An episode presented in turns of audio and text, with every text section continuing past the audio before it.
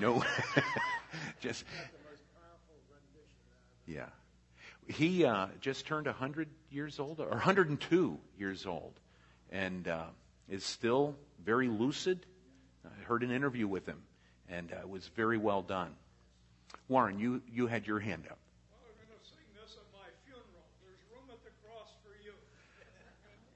Okay. Um,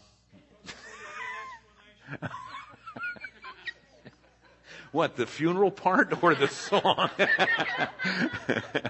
uh, no, that's great. And that is, I, you know, when I was little growing up, my parents would always have the Christian radio on. And uh, I can remember some of these songs back then, and that was a theme song for one of the radio broadcasts. I don't remember which it was, but I can still hear them singing it. Though millions have come, there's still room for one. Yes, there's room at the cross for you. Yeah. Yeah. Yes.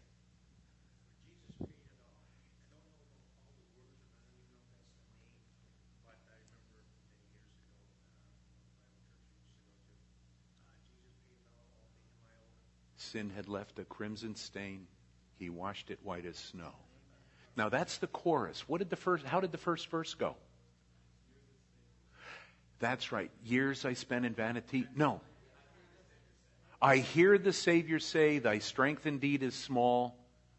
Child of weakness, watch and pray. Find in me thine all in all. Jesus paid it all. All to him I owe. Very good. Yeah. The fellowship that you have with the Lord. I come to the garden alone while the dew is still in the roses, and the voice I hear falling on my ear, the Son of God discloses. Yeah. Good. Good.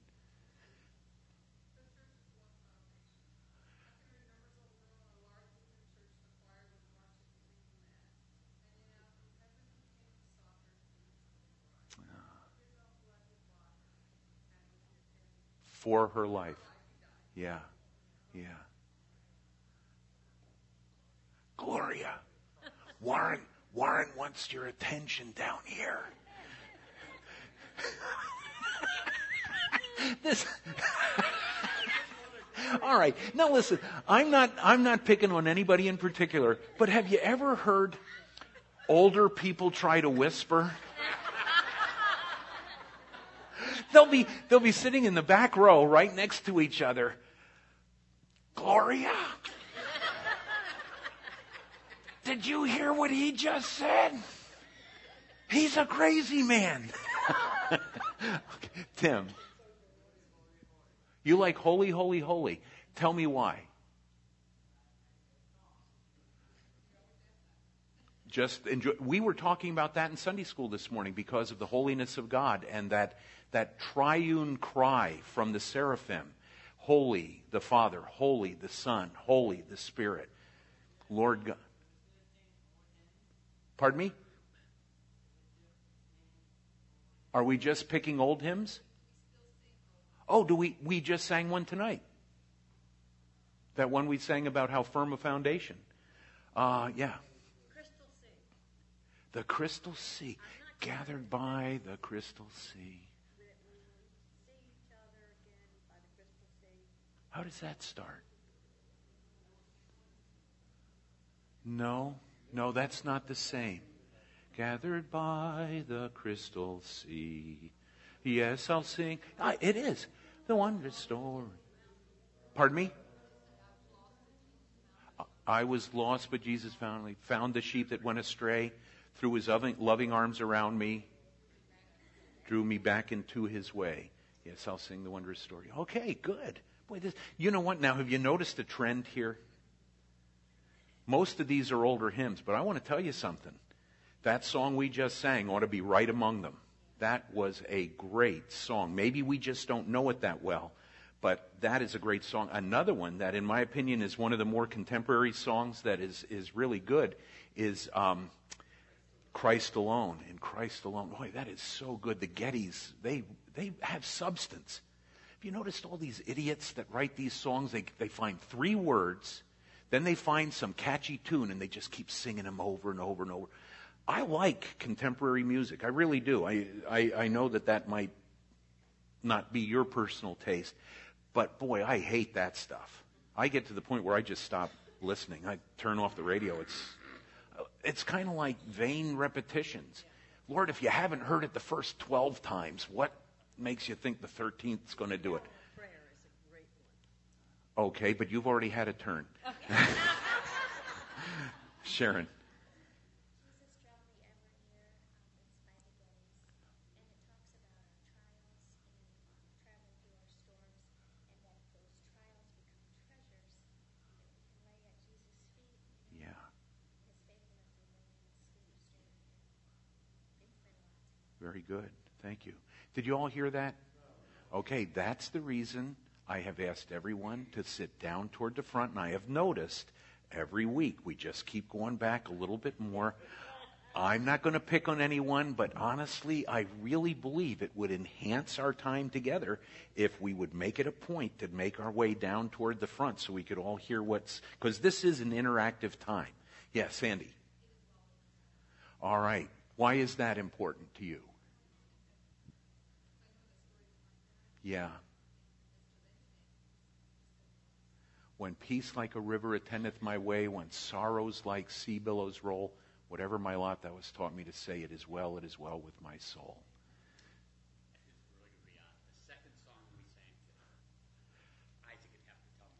I can tell you. It was You Are God Alone. In 30 years, that's the first time I felt singing that song that I was joined with believers.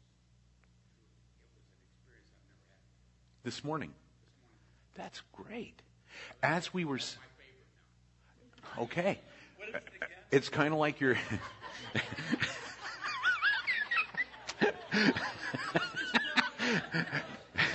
you are. No, no, no, no. You are God alone. You are God alone. One of the things that hit me about that this morning, uh, Isaac and I don't coordinate the songs, and I do that deliberately for two reasons. Uh, one is I'm too lazy.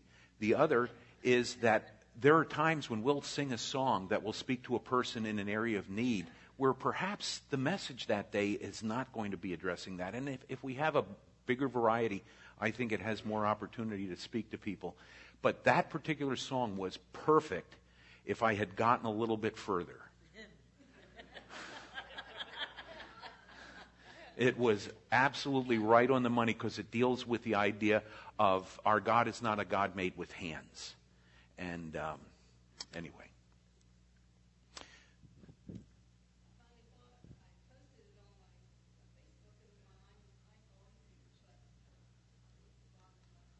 How deep the Father's love for us. Why is that important to you?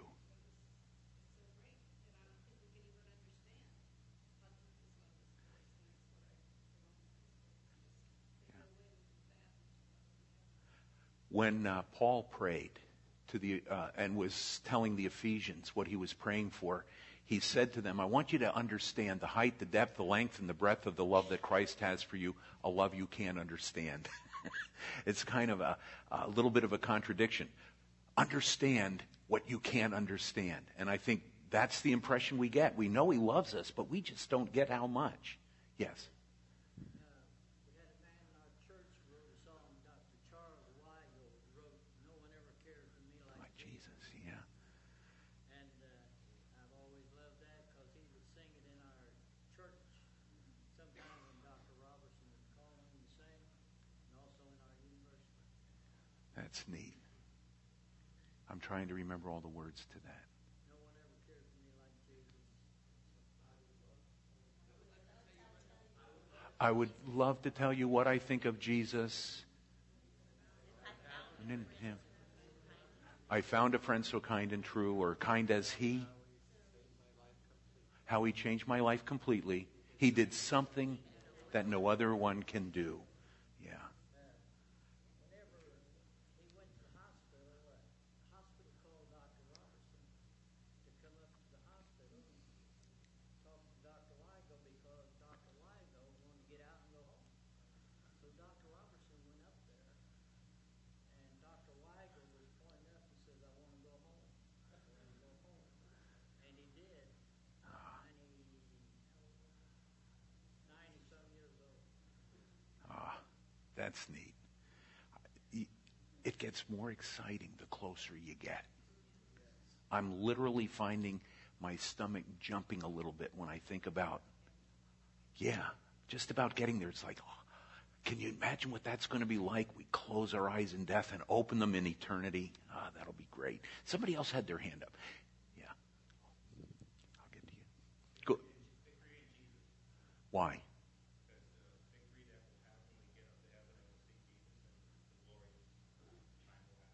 You know what? Add another dimension to that. The victory we have right now. We are more than conquerors through him that loved us. Yeah.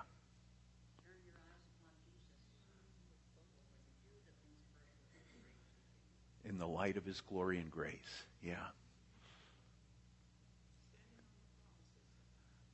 Okay, why?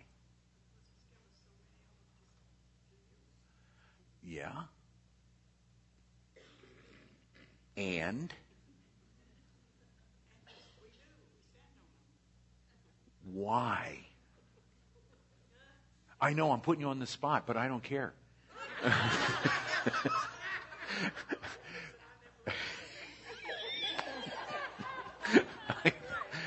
because they will never fail. Every promise he makes is certain. Did you have your hand up? Well, I, I did. I, I guess it's blessed assurance. When I was a kid, my dad played the violin every every night, and that was one song that he played every single night. That's neat. Jesus is mine. Oh, what a foretaste of glory divine. Okay. It's not one of the hymns. Oh. it's the Penn State fight song. Yes. Second old-rugged cross, and that's because it's probably the most important event in history. But Second I, most. I, I really remember it because when we had Sunday evening services as a child, sometimes they'd say, "Well, let's sing favorites," and people would always ask favorites. We always heard the old rugged cross and in the garden. Okay. Yeah, that is often at funerals people will will select that. Aren't there some great old hymns? Do you understand there are some great new ones too? So let's keep learning them because there is some good theology that's being taught in the past and even today. I'll, I'll take one more. Go ahead. Wouldn't you know? No, you can do both. Go ahead. One is uh, constantly abiding, and I know magically, and I learned those in China when we were under communism, so that's, that's a real meaning. Oh, yeah. I will never leave you. Jesus is mine. nor forsake you. That's one of those promises that will never fail. Oh, that's great. That song, um, The Love of God, if I have heard this correctly, the last verse that we sing was not written initially by the author of that song, but was actually found. Now, I, this is what I have heard. I don't know. It was found on the wall in a jail cell. Could we with ink the ocean fill, and were the skies of parchment made, where every stalk on earth a quill, and every man a scribe by trade? To write the love of God above would drain the ocean dry, nor could the scroll contain the whole, though stretched from sky to sky. Something about music that reaches to a level that we don't often have touched in our lives. And that's why I think it's really great to have uh, a recollection of some of these great songs because sometimes it's easier to remember them than it is to remember Scripture, isn't it? I think that that's, that's part of it. Um, some, but Scripture is obviously what we want to memorize and uh, meditate upon. And we want to study it. So, would you take out your notes? And last week we began our study in the book of 1 Samuel. And what I'd like us to do this evening is uh, maybe take just a moment to, to kind of bring us up to date in our thinking on what was involved so far with 1 Samuel. But I'd like us to look at this book in some ways going back over um, different eras of time, different periods of time, not eras, different periods of time that take place in this same book. Um, we, we talked last week about four primary individuals who are really focused upon. There was Eli, there was Samuel, there was Saul, and there was David. And these are going to be the four major players in this, and then people who are connected with them. Obviously, the, the sons of Eli, Hophni and Phinehas. uh, the, the, uh, the, the son of Saul, Jonathan, who becomes this tremendously close and committed friend of David's. And what I'm saying is basically this. We may cover a period of time related to Eli that will overlap with some of the things that we're going to talk about with Samuel, that will undoubtedly overlap with a lot that we're going to talk about with Saul, which will also overlap with some of the things related to David. So when it seems like maybe we're going back in our chronology, I just want you to understand that's just so we can focus on these four individuals. There, there's just so much that happens within this book. And we began to, to learn about that last week. Uh, we talked about the religious apostasy, and I think that's where we were winding up last week. And we, uh, about halfway down in your notes, do you all have the study notes? Does anybody need study notes? Okay, just two. Two. Okay, three.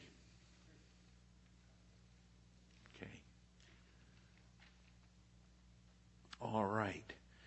If you have those now, oh, down here also. the religious apostasy that took place really occurred during the period of time that Eli was the one serving in the, the priestly uh, realm.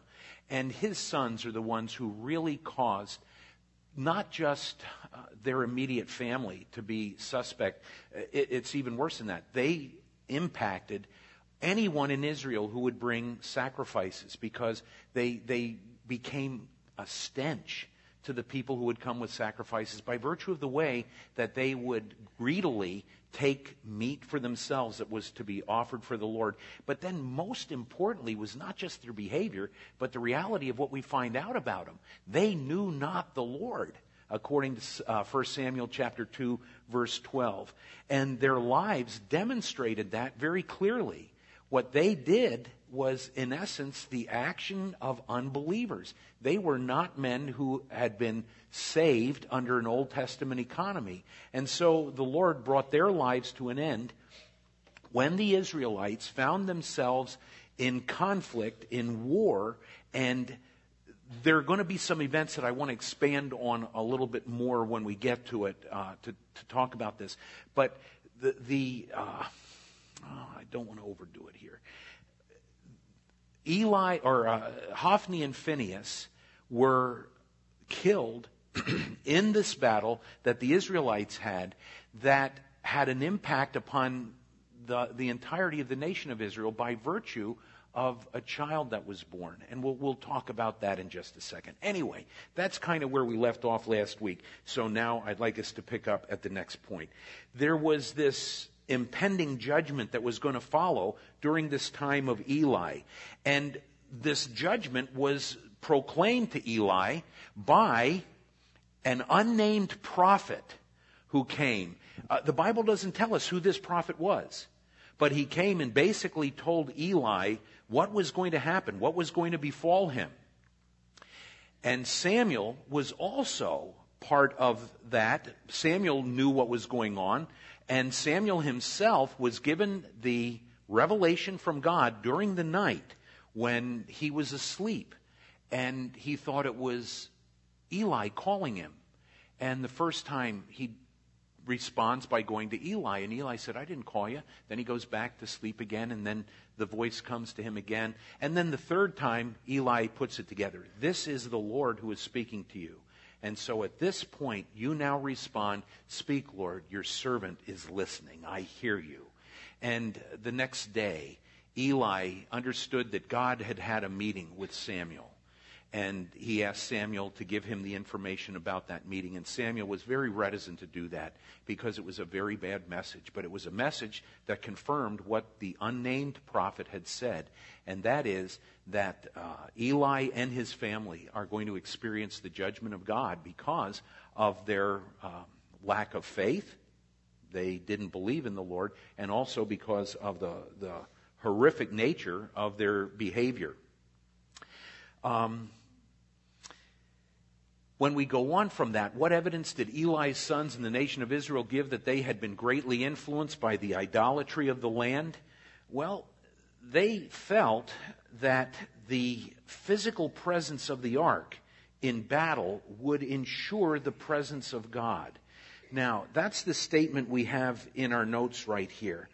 But tell me what this implies. When, when they believed, let, let me back up. I, I'm kind of getting ahead of myself here. When the children of Israel were involved in this conflict and they were losing and, and the war had turned against them, they called for the, the ark of the covenant to be brought out to the battlefield. And as the ark arrived, the people of Israel began to scream out with joy because now they believed as the ark came into their camp, now the presence of God was with them and they were certainly assured the victory. Do you remember what the enemy said? They heard what was going on. And in their camp, there was a great deal of consternation. And the king said to them, You act like men. You guys get out there and you go to war and you do not allow the, the voices of the Israelites to frighten you.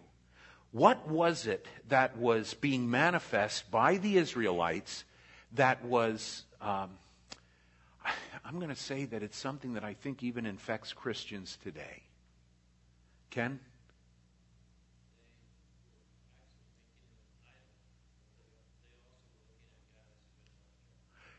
They, that's in essence the heart of this. God, now He's here.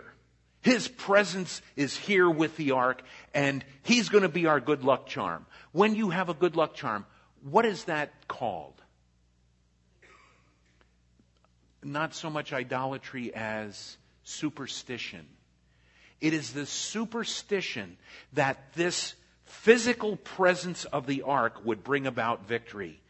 Um, what I mean when I say I think there are times that believers do this, it, it kind of goes back to some of the things we were talking about earlier today. That some people have this idea that everything will be okay if they just read the Bible today. Am I the only one who grew up believing that that's the way it was? Did, grew up the same way. You, f- I mean, my early Christian life, I was not raised in a Christian home. yeah. No, I had the same idea. To me, it it was mandatory that you read the word today, and that if you don't, bad things are going to. Oh yeah, be prayed up. You got to be prayed up, or bad things are going to happen to you. Um, and if you go into the day without having your devotions, well, you are just setting yourself up for all kinds of tragedy. That's what I believed growing up. That's what I was basically. I have to be careful. I can't say I was taught that, but you ever notice how people can say things and put you in a position where that's about the only conclusion you can come to? And I, I know that the, the, the motive behind this is good. Let's back up to the motive of the Israelites. Is it good to have the presence of God with you if you're going to war? Whether it's a physical war or a spiritual war. Yeah, you want the presence of God. But now how do you draw upon that presence of God? How do you manifest that presence of God? To the Israelites, it was get the ark there. To people today, it's just read your Bible and pray. Uh-uh. I don't care how much you read the Bible. You can read it all day long, every day. If you do not allow the Spirit of God to be your teacher and appropriate the truths of that word to your own life, you're basically living a life of superstition.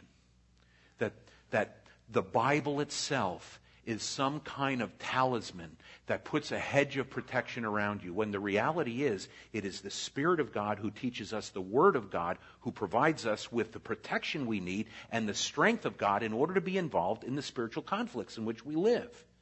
I don't want to harp on that. I know that I bring that up on a number of occasions because I just, to me, it is so problematic when you're growing up and you realize at a point that what you've been taught or what you've been led to believe in the context of truth, because I know the things that I was taught were truth. I heard the Word of God. I heard it faithfully. I had good pastors. I had good teachers. But there were, there was such a desire to see you do what God wants you to do, that sometimes the argument was made in the wrong way.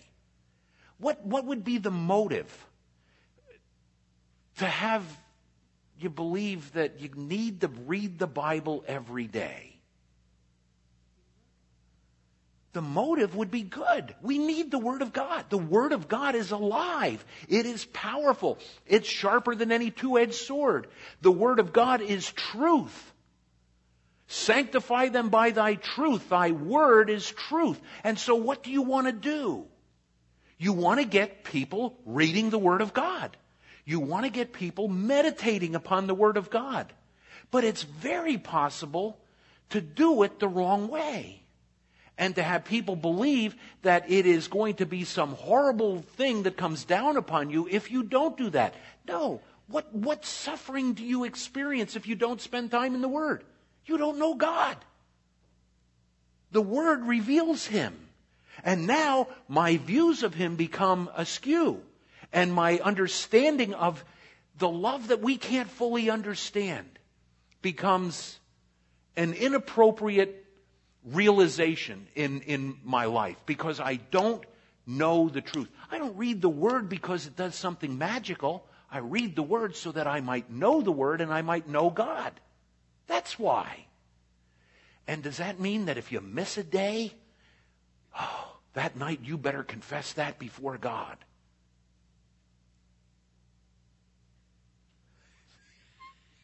No. Thank you. See, Okay, now let me ask you a question. How many of you were raised believing that unless you had time in the Word every day, you were wrong in your behavior? That few of you? Wow, then I'm probably addressing something I didn't need to. You never felt that way? Never.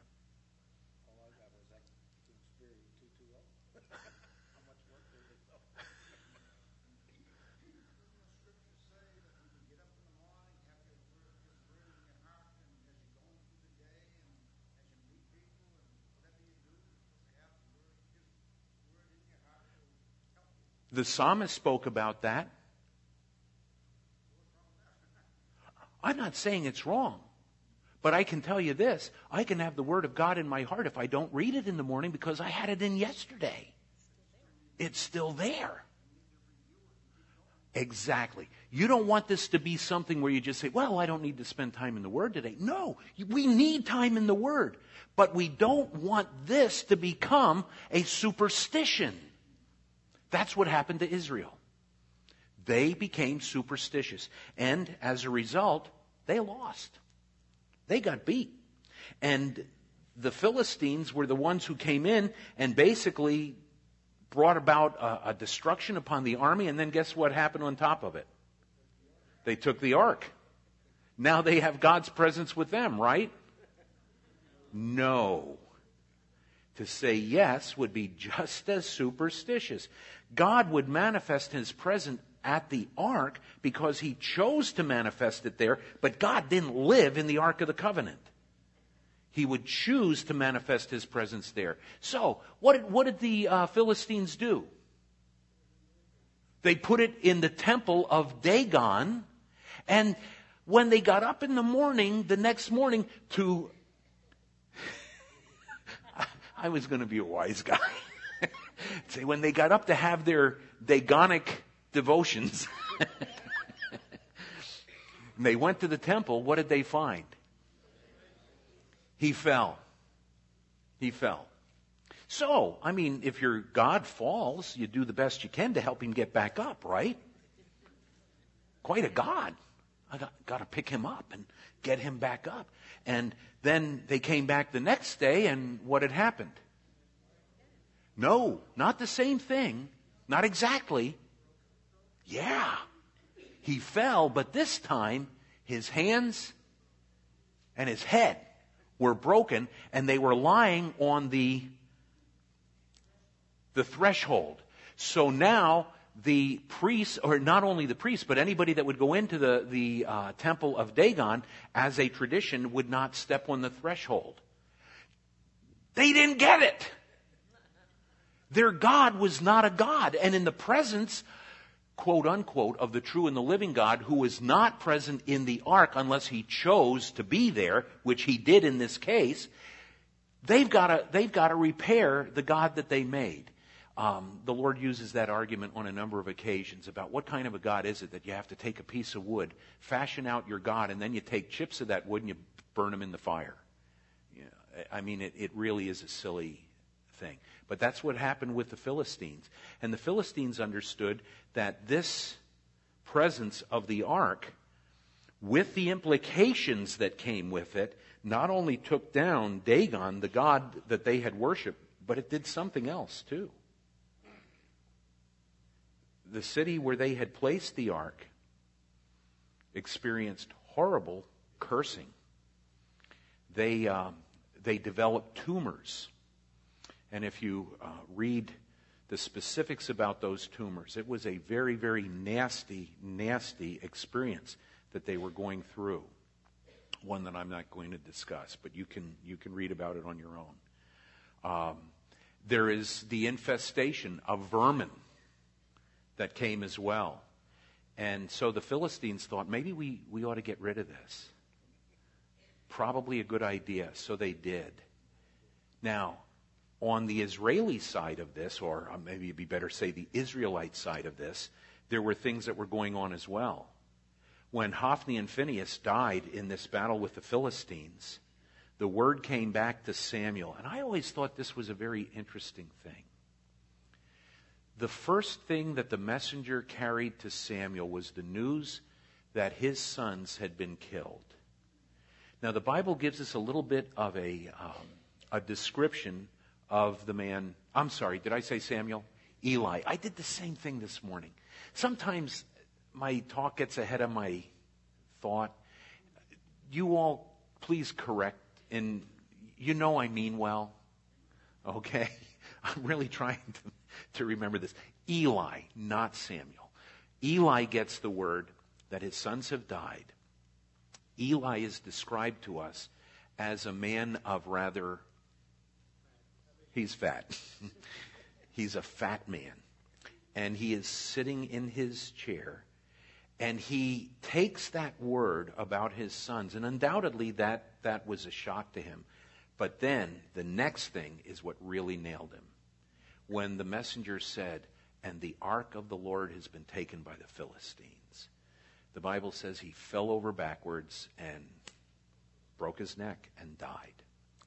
And that was the end of Eli and his sons, but not the end of his entire family. Because at the time this news came back, his daughter in law, wasn't it his daughter in law? Not daughter. His daughter in law is giving birth to a child, and she names the child Ichabod. The glory has departed. She understands, and by the way, she dies in the process. Uh, how much of this do you think you can trace to Eli's unwillingness to uh, keep his boys under control? Probably a good portion of it. Yeah, go ahead.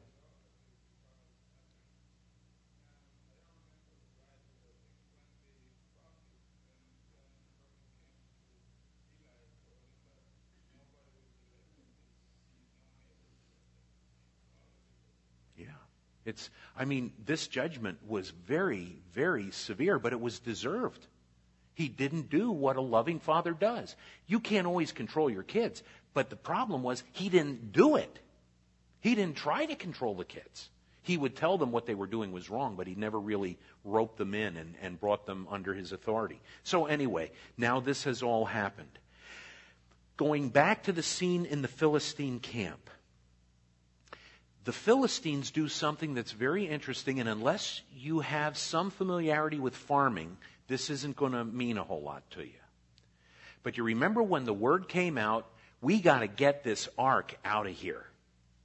Do you remember what they said they should do? The Philistines said this in order to know for sure that it was God who was directing in all of these different affairs. Now think back. Dagon has fallen. He's been put back up. He's fallen and his hands and head are, are broken off. He gets repaired and put back up again. There are tumors that are breaking out among the men of, the, the, the city, and there is this infestation of this vermin. Um, but we need to be sure that God is doing this. So, what, what was the technique that they used to determine that this was God's doing? Do any of you remember? Anyone at all? Just tell me. Put the ark on a cart and they hooked up a couple of cows to the, to the cart and said if they go back, we'll know that that's of God. You're not a, you're not a farmer, are you? That's why I say you had to be a farmer to get this whole thing. But you, you haven't said anything wrong. Everything you've said is true, but there is a dimension of this that maybe this isn't that big a deal, but don't you find these little tidbits interesting? I, I haven't even told you what the tidbit is yet, but isn't it interesting? okay. Yeah. Evie. They were nursing cows.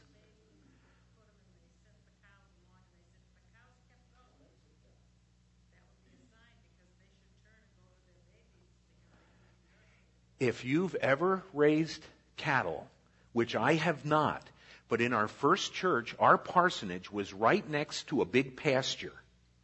And the cows, oh, I could tell you so many stories about that. the cows would come out in the pasture. My first Sunday as a pastor, my first Sunday, our dog gets loose and runs after the cows. There is nothing but a barbed wire fence. I am in a suit. My dog is running, and, and, and it was just a little dog. It is running and chasing these stinking cows. And I've got to get over this barbed wire fence in a suit and carefully go through the pasture and get this lousy dog back. It was terrible. Oh, and then there was another situation that happened, but I, I won't even get into that right now. Anyway, you know, you, you take trips down memory lane. That's a memory. But here's what I do remember that applies to this. When the cows would calve, they would ultimately take the calf away from the cow. That's how we get milk. Because now the mother cow has um, given birth and she is prepared to feed her calf, but instead of giving that milk to the calf, the farmer milks the cow, and that's where you and I get the milk. I want to tell you, when they take the, the babies away, you have never heard anything like it. They scream. The, the cattle just bellow all night long. And here is the barn, and here is our house, and here is the field, and here is our bedroom on this side. And the cows are just, roar, roar, and they're crying out for their little ones. That's why the Philistines said, you take two cows that have just calved. There is no natural way on this earth that those cows are going to leave the little ones. So when they hooked up the cows, they didn't turn to go back to their babies. They walked down the road back into Israel. Pardon me? They were squawking? Go ahead and read it. Oh, you, oh, I thought you had it right there. Chapter 6.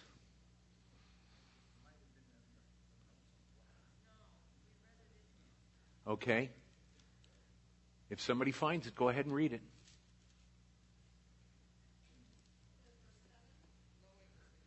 on that day so, and they took two milk cows and hitched it to the cart, and shut up their cows at home. They set the ark of the Lord on the cart, the chest with the gold brass and the images of their tumors. Then the cows headed straight for the road to Beth Shemesh, and went along the highway, lowing as they went, and did not turn aside to the right or to the left. And the lords of the Philistines went after it may seem like almost nothing when you read that verse. It's just, oh, it's just a little bit of uh, uh, narrative that the Lord put in. No. Every little thing has reason. And these cows were not going to leave the little ones unless there was divine intervention. And that's what happened. Dave. Is there any significance to the fact that they had never been yoked? Yeah. They're not cows that are have, okay. Let, have you ever tried? Have you ever tried to yoke an animal that has not been trained to be yoked? You know what we mean by yoked? Basically, putting him in the harness. I had ponies when I was growing up, and my dad um, made a Conestoga wagon. He had actually the Amish made it and the Amish came to our house. We would have to pick them up because they didn't drive, but they would ride with you. And they would come, and the Amishman, he would have this long rope on the ponies, and he would be cracking the little whip behind them so that they understood what that was. And he, he wasn't beating them, he was just helping them to get to know. And you had to yoke them into the harness. We had one pony was named Lofty, very sweet spirited, really nice pony. The other one's name was Rex. And Rex was a mean, lousy pony. Caused me all kinds of consternation because Rex never adjusted to being yoked. And that stinking pony, when you tried to get him going, he'd kick. And he'd kick his one leg right over the center bar. Well, now you gotta stop.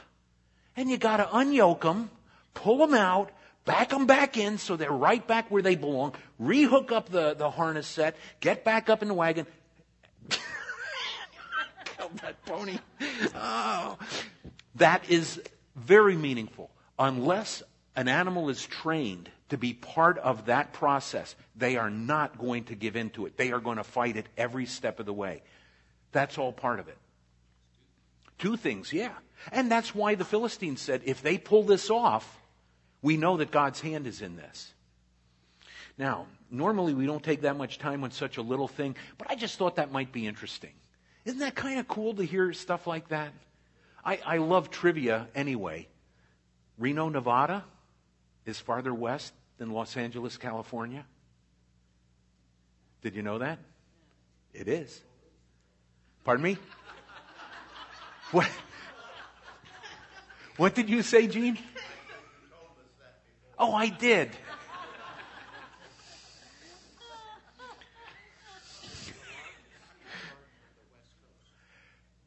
Reno, Nevada is the largest seaport on the west coast. Where the tide come in and the untide go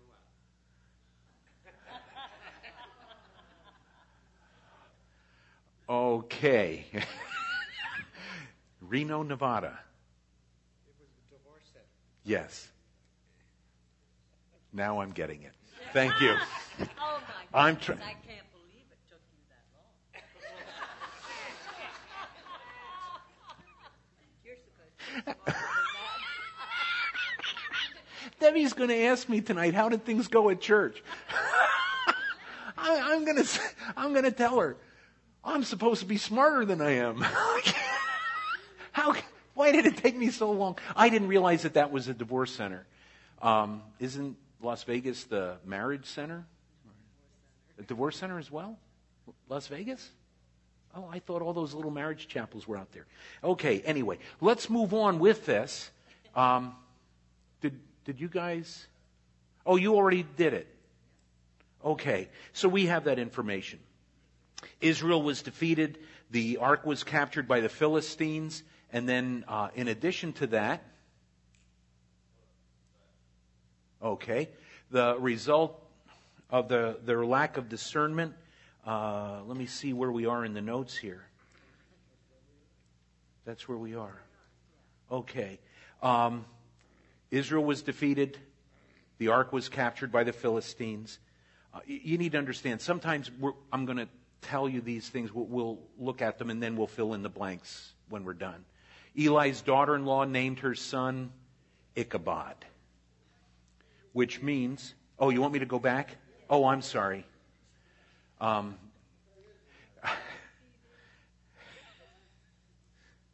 as Judy would say, I thought you would all be faster than that. No, no, that's all right. I agree with you. I should be smarter. I don't know. Okay? And then Ichabod, which means there is no glory, or the glory has departed. That idea. Okay.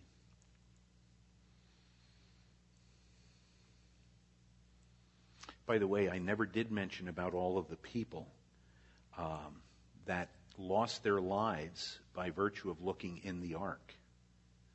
Uh, the curiosity of the people had gotten them there at Beth Shemesh, and um, 70 people lost their lives because they looked in the ark. We, we were talking this morning about how did God paint pictures for us to understand the significance of His holiness and what that means to us. Uh, this was in our Sunday school hour. Um, it means that because He is holy and we are not, we are separated from Him. Now, He tells us that. But did He give us any pictures to help characterize that relationship? And the answer is yes.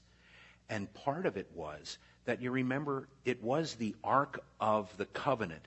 It was the Ark of the presence of the Lord that was in the holiest of holies that was divided by the curtain into which priests could come to the holy place to offer sacrifices with the people remaining out here, but once a year, only with the right sacrifice for himself and then for the people, was the priest allowed to come into the area of the Holy of Holies. And there was always this dividing line. And God demonstrated man is separated from me by this curtain which shows the dimensions of my holiness and your unholiness. And then when the Savior died,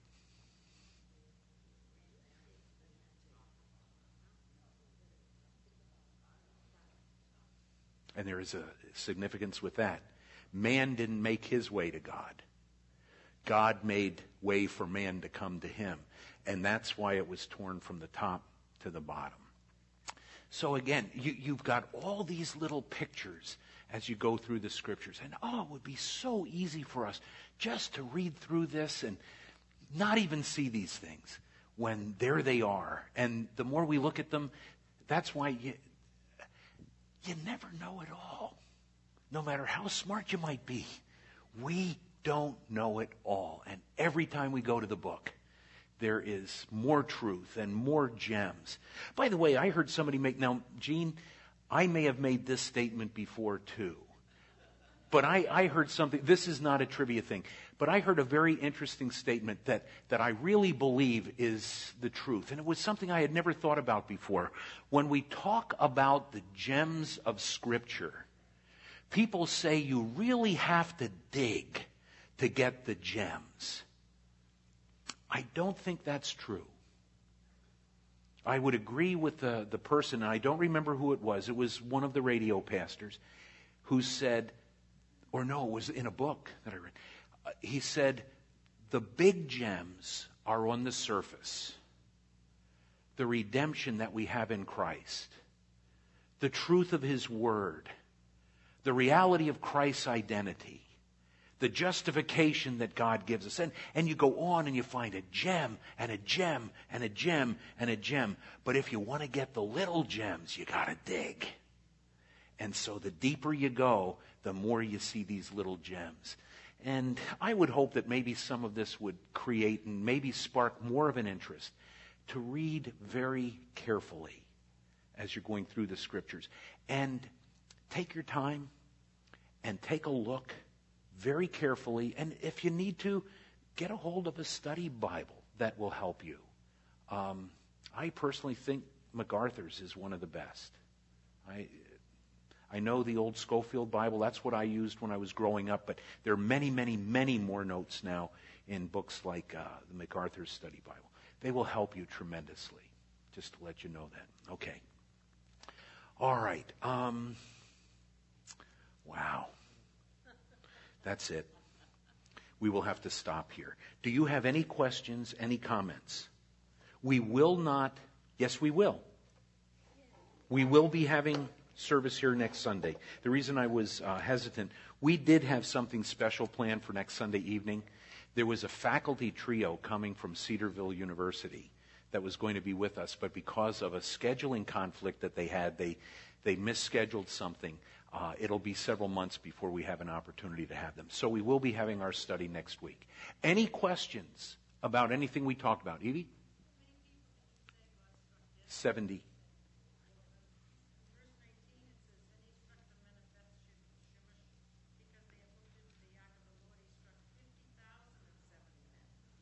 Oh, maybe I, maybe I just misread that. 50,070.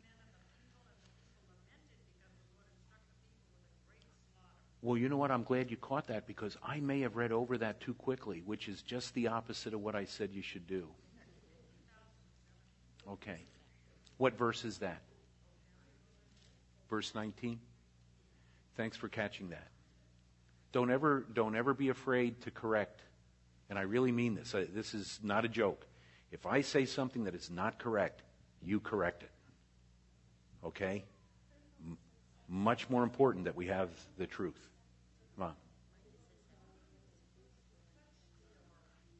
Yeah.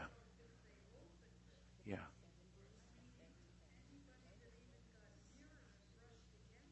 Well, even looking in. But I would think, man alive, how do 50,070 people, maybe it was in a process of time. Not all the Bibles say that. Maybe that's why.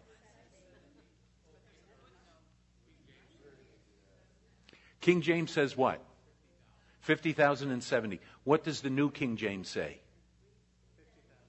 50,070. What does the NIV say? 70. What does the uh, NASB say? Does anybody have the New American Standard Bible? ESV, English Standard Version. Anybody have that? Okay, those are probably the only ones that I'd have any confidence in. Well, there must, you know what it must be then, Evie? Uh, Evie, what? What does footnote say?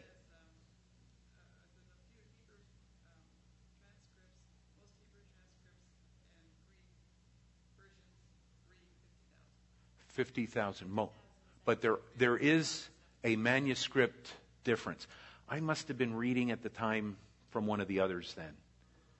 Okay, but I'm glad you bring it up. Uh, we much better that we. It says, or he struck seventy men of the people and fifty oxen of a